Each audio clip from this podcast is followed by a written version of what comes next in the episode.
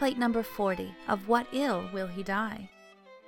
As with the other images in this short series, Goya uses a donkey to illustrate the ills of society, and in this case, he focuses on the medical field. The doctor, seen as a well dressed burro, seems a silly choice to administer a health diagnosis. Widespread during this era in Spain were poor medical practices, early death, and even superstitious methods for treating illness.